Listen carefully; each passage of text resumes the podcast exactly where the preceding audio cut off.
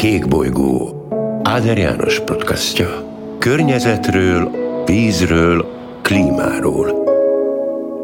Jó napot kívánok, tisztelettel köszöntöm a hallgatókat. Legutóbb Szlávik János főorvos úrral abban maradtunk, hogy folytatjuk a beszélgetést. A múltkori beszélgetésünkben ugye érintettük a várandós kismamákat, megnyugtató gondolatokat hallhattunk főorvos úrtól, és aztán áttértünk a saját felelősségünkre, hogy mi mennyiben vagyunk felelősek egy-egy járvány, egy-egy vírushelyzet kialakulásáért, mennyit tehetünk a megelőzésért, illetve milyen veszélyeket rejthet Európára, az Európában élő emberekre a klímaváltozás, és ennek következtében új betegségek megjelenése. Hát akkor beszéljünk az új és az esetleg újonnan érkező régi betegségekről. Ugye a múltkori beszélgetésünknek a végén sokszor esett a szúnyogokról. Ha jól tudom, 3000 szúnyog faj van a világon, ez is egy meglepő információ volt számomra, nem gondoltam volna, és ezek közül jó néhányan olyan betegségeket terjesztenek, ami számunkra eddig még legalábbis ismeretlen. A múltkor elhangzott néhány olyan fogalom, ami azt gondolom, hogy a hallgatók számára ismeretlen betegséget jelent, például a dengiláz. Ez nekem is ismeretlen volt, de amikor elkezdtem ebben a témában egy kicsit kutakodni, és amikor előadásokra készültem, hogy a gyerekeket, fiatalokat tájékoztassam erről a klímaváltozásnak a várható következményeiről, az egyik ilyen ábra, amit beszoktam mutatni nekik, egy térkép, ahol lehet látni, hogy a dengilázas esetek hány helyen és hol fordultak elő, egy mikroszkópikus méretű része a világnak tulajdonképpen 70 évvel ezelőtt, és 70 év múlva lényegében a világ nagy részén ma már a dengiláz ott van, betegíti az embereket, és rossz hír számunkra, és itt kapcsolódok a múltkori beszélgetés utolsó mondatához, megjelent már Európában is. Az én tudomásom szerint a dengilázat terjesztő szúnyognak életképes populációja jelent meg a Balkánon. Ugye az ilyen típusú vírusfertőzésekhez kell az ember, aki fogékony a fertőzésre, nyilván az, mert nem találkozott soha dengilázzal. Kell a vírus, amit ma már Dél-Amerikából, Ázsiából, Afrikából át lehet hozni, és kell a szúnyog. Na most a szúnyog az nem sokára itt lesz. Tehát nem tudunk mit csinálni, ezek éjszakabbra és éjszakabbra húzódnak. A nemzetközi szállítmányozással különböző növényekben, autógumikban, hajókon ezek a szúnyogok igenis át tudnak jutni európai területekre, és amennyiben át tudnak majd telelni, akkor igenis meg fognak itt maradni, és a populációjuk úgymond európai országokban is meg fog ragadni. Ehhez már csak egy ugrás az az ember, aki a fertőzött területekről Európába utazik, hordozza magában a vírus, és a szúnyoggal találkozva elindulhatnak a járványok. Azért a dolog nem ilyen bonyolult, hiszen az emberiség megpróbál ez ellen tenni valamit. A szúnyogok ellen ma már rendkívül sok módszerünk van, nem csak a szúnyogírtás, hanem például genetikailag olyan szúnyogoknak a létrehozása, amelyek például csak fiúk. Ugye tudjuk, hogy a fertőző betegségeket a lányszúnyogok bár, bár, bocsánat, de Brazíliában erre ráfáztak, mert ők próbálkoztak ezzel, és a braziloknak ez nem jött be, úgyhogy... Igen, úgyhogy próbálkozunk. Úgyhogy, úgyhogy azért van, amikor sikerül mellélőni egyébként egy ilyen kísérlettel. De valamit kell csinálni, mert ez így. Pont a dengiláz példája mutatja, hogy valóban nagyon sok trópusi betegséget visszaszorítottunk, de a dengilázzal ez nem megy. Ráadásul emlékezünk a Zikára, ami 2015-ben csak átjutott valahogy Ázsiából, csendes óceáni szétek Dél-Amerikára, és aztán ugye az észak-amerikai kontinensre is, és nagyon komoly riadalmat keltett az emberiségben, hogy egy óriási zika járvány lesz majd, pont az olimpia idején. Hát pont az olimpia idején, és sokan le is mondták emiatt egyébként, a sportolók közül is azt mondták, hogy nem mennek. Nem csak sportolók, hanem turisták is azt mondták, szurkolók is, hogy bizony akkor nem mennek Brazíliába, és azért, hogy az óvatosság nem volt teljesen alaptalan, mert úgy itt terhes kismamákra vonatkozó, pontosabban a csecsemő magzatra vonatkozó veszélyről van szó, ez a úgynevezett kóros kisfejűség, de azért az ilyen betegségben szenvedőknek a száma 15-szöröse lett Brazíliában, tehát igenis a vírus megérkezett, a szúnyog fertőzött, és nagyon sokan sajnos beteg gyermeknek adtak életet az édesanyák közül. Ez így van. Persze az emberiség felelőssége, hogy egy csendes óceáni szigeten jó néhány évvel ezelőtt már észlelték azt, hogy az édesanyák kisfejűséggel született gyermeknek adnak életet, és nagyon jól tudták, hogy ezek a szúnyogok ott vannak, sőt a vírust is észlelték, de hogy az emberiség úgy gondolta, hogy ez majd nem fog elterjedni. Hát elterjed. Ráérünk majd akkor foglalkozni, hogy ez így van. van. Meg azért nem csinálunk el a védőoltást, mert ebből úgyse lesz majd probléma. Egyébként ez már mutatja, hogy ez ellen a vírus betegség ellen sincs gyógyszer. Pedig a dengilázis, a zikaláz, a sikungunyaláz, ezek ilyen hasonló tüneteket okozó betegségek jó néhány évtized az emberiséggel vannak, és nem tudunk ellene hatékony gyógyszert létrehozni. Tehát nem kell nekünk akkor csodálkozni, hogyha a koronavírus ellen sem tudunk valóban hatékony vírus ellenes szert kialakítani. De és miért nem tudunk ilyen gyógyszereket létrehozni? Nem elegendő a tudásunk, nem fordítunk elég forrást rá, nincs elég kutató, labor, tehát akár a személyeket illető, tehát kutató személy és labor, tehát infrastruktúrális kapacitásunk. Mi az oka ennek? Nem tart még ott a tudomány. Tehát nem tart ott a kutatók, hogy egy olyan vírusbetegséget, amely az embereknek a genetikai állományába épül be, ezzel valamit tudjon kezdeni. Ez a legjobb példa az AIDS. Ugye az AIDS vírusa az a humán sejteknek a génállományába építi be az információt. És jelenleg nincs olyan lehetőségünk, hogy ezt az információt onnan bármi módon kivegyük. Ugye nem lehet kivágni, nem lehet onnan semmi módon kiírtani. Ezért tudjuk például az észbetegség ellen azt tenni, hogy leállítjuk a vírusszaporodást, de maga a vírus benne marad az emberekben. Ez is óriási dolog, mert nem halnak meg, de nem tudjuk meggyógyítani őket. Világos. És egyébként egészen hihetetlen, hogy évtizedek alatt mennyit fejlődött a tudomány, és hol tartunk most a géntechnológiában. És ez mégsem megy.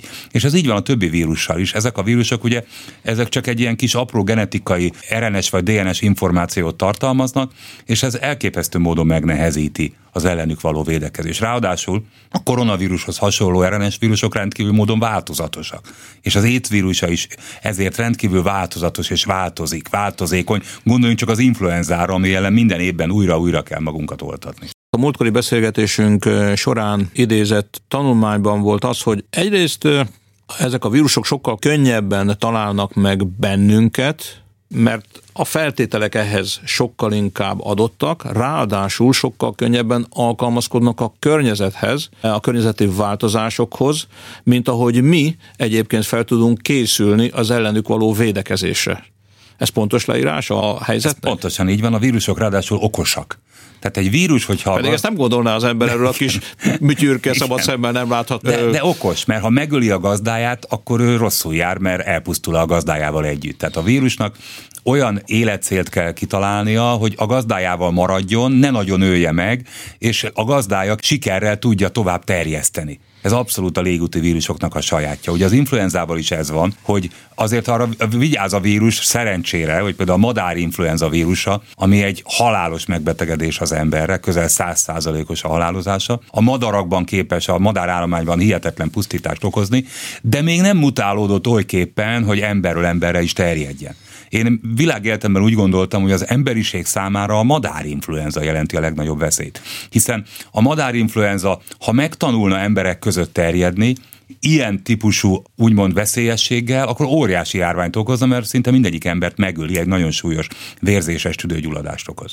Természetesen állatról emberre terjed, de nagyon ritkán jut át, de ha átjut, akkor szinte mindig megöli az áldozatát. Volt szó, igaz csak egy rövid kitérő erejéig a maláriáról még az előző beszélgetésünk alkalmával, hogy a malária volt valamikor Magyarországon is, volt Európában, aztán eltűnt.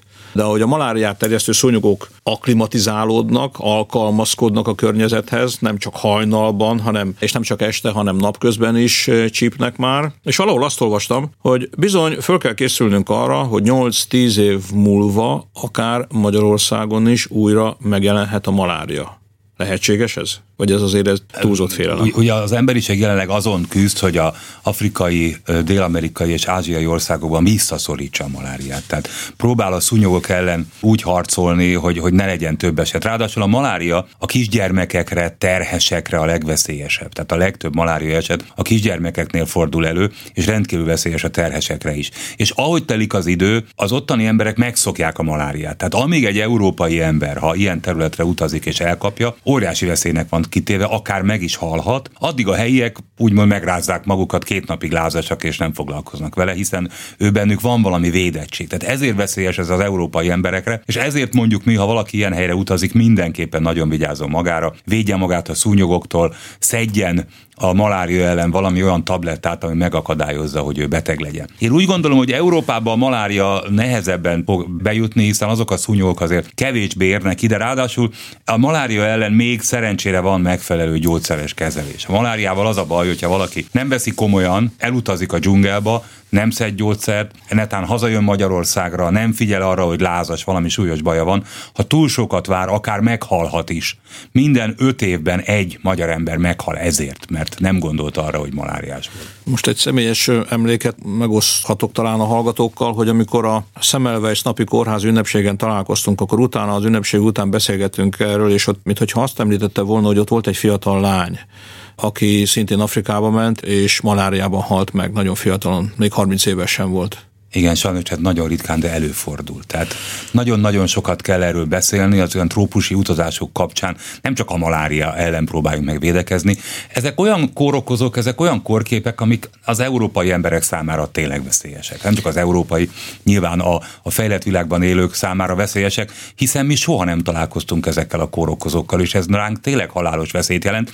És ez ellen ugye malária ellen van tabletta, mások ellen van védőoltás, gondolok itt a sárgalázra, hastifuszra. Ha valaki egy ilyen trópusi utazást tervez, készüljön föl arra, hogy legalább négy-ötféle oltást, többféle tablettát és különböző szereket fog azért kapni, hogy valamennyire próbálja magát megvédeni az egzotikus betegségekkel szemben. Ezt tanúsíthatom, mert amikor hivatalos úton mi is ázsiai országban mentünk, az elmúlt nyolc év során ez néhányszor előfordult, akkor bizony előtte 30 nappal, 60 nappal, attól függ, hogy milyen védőoltásra volt szükség, bizony ezeket mindenkinek, aki a delegáció tagja volt, meg kellett, hogy kapja. Tehát, hogyha malária talán nem is érkezik meg hozzánk, ez jó hír. A dengiláz lehet, hogy megérkezhet, hogy erről beszéltünk. Van itt egy másik probléma, amivel belebotottam, készülve a mai beszélgetésre, a kullancsok, azok viszont itt vannak. Az éghajlat változása miatt, amiatt, hogy kevesebb a hideg, téli napoknak a száma jobban át tudnak terelni, megnőtt a kullancsoknak a száma, ez önmagában is egy probléma, de amit még súlyosabb problémának látok,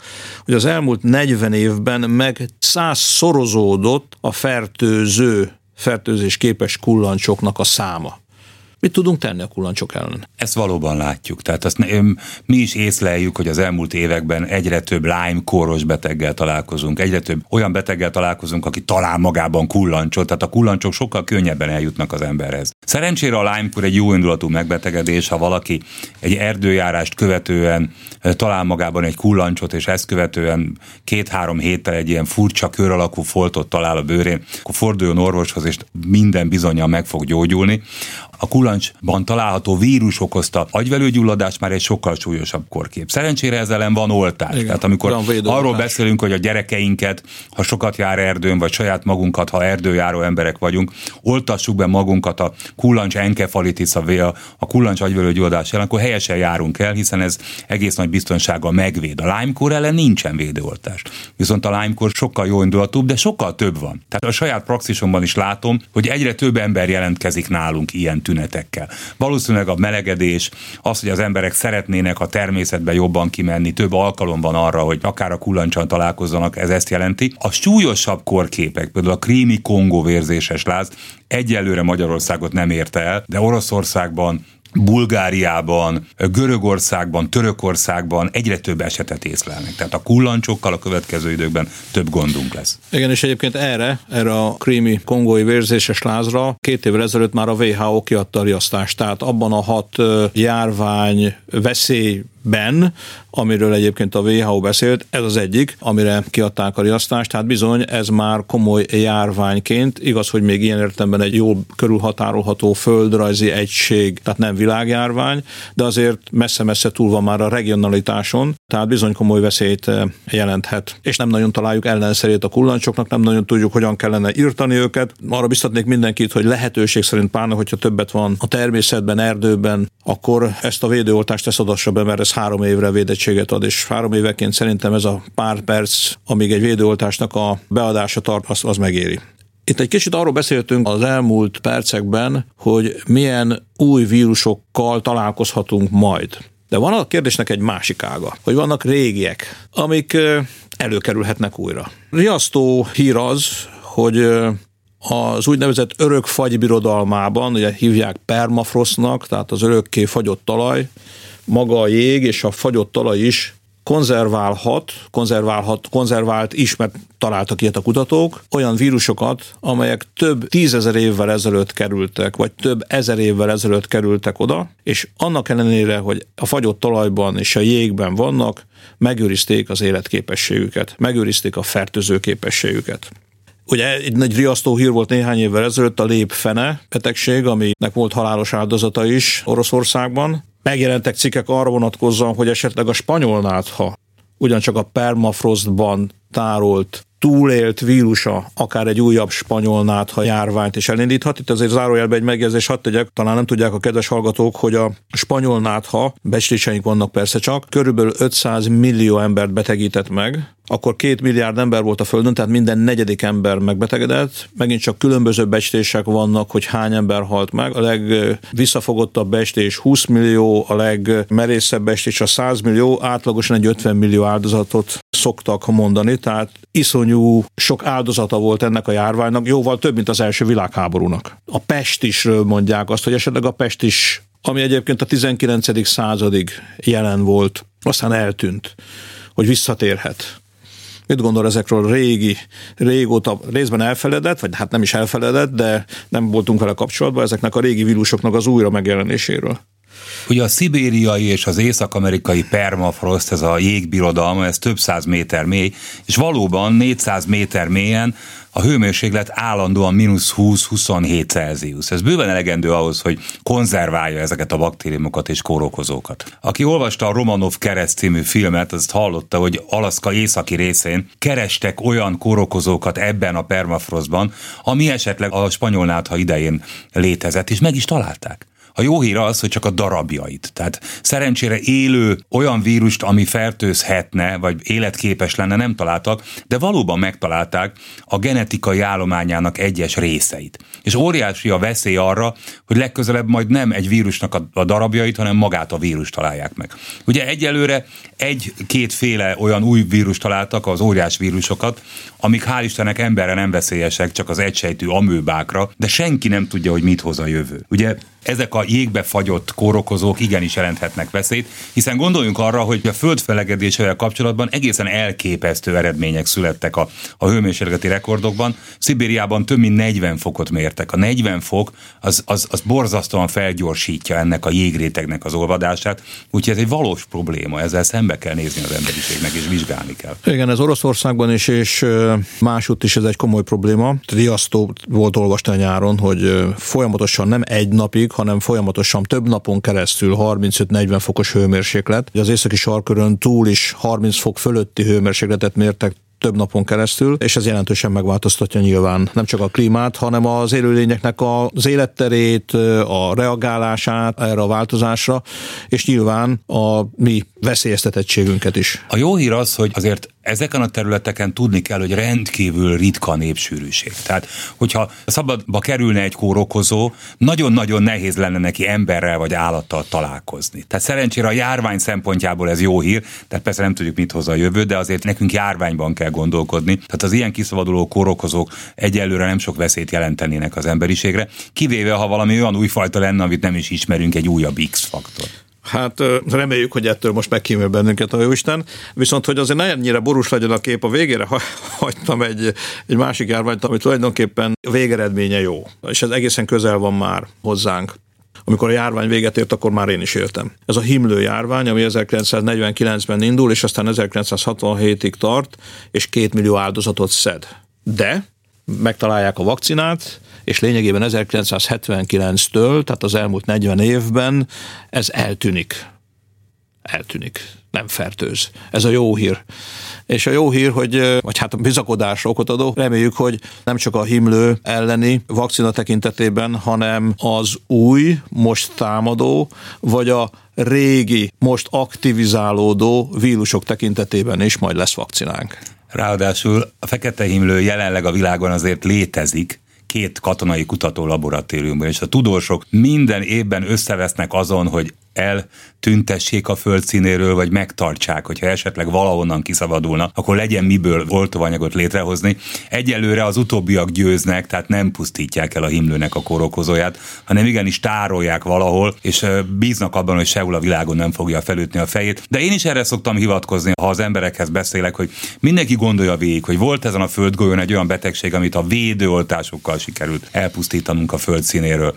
Ne tessék félni a leendő koronavírus elleni védőoltástól, mert lehetséges, hogy új védőoltással egy másik betegséget fogunk a föld színéről eltörölni, és azt úgy hívják, hogy a koronavírus betegség. És ha egy betegség ellen van védőoltás, akkor ezt mindenképpen használjuk ki. Én azt gondolom, hogy ez végszónak tökéletesen megfelel. Nagyon szépen köszönöm Szlávik János főorvos úrnak, hogy két alkalommal is beszélgető társam lett. Remélem, hogy a hallgatók nagyon sok érdekes, nem csak hogy információval, hanem olyan tudással is gyarapodtak, amit a további életük során, járványokra való felkészülés során, a megelőzés során majd hasznosítani tudnak. Köszönöm mindenkinek a figyelmet, viszont hallásra. Kék bolygó Áder János podcastja. Környezetről, vízről, klímáról –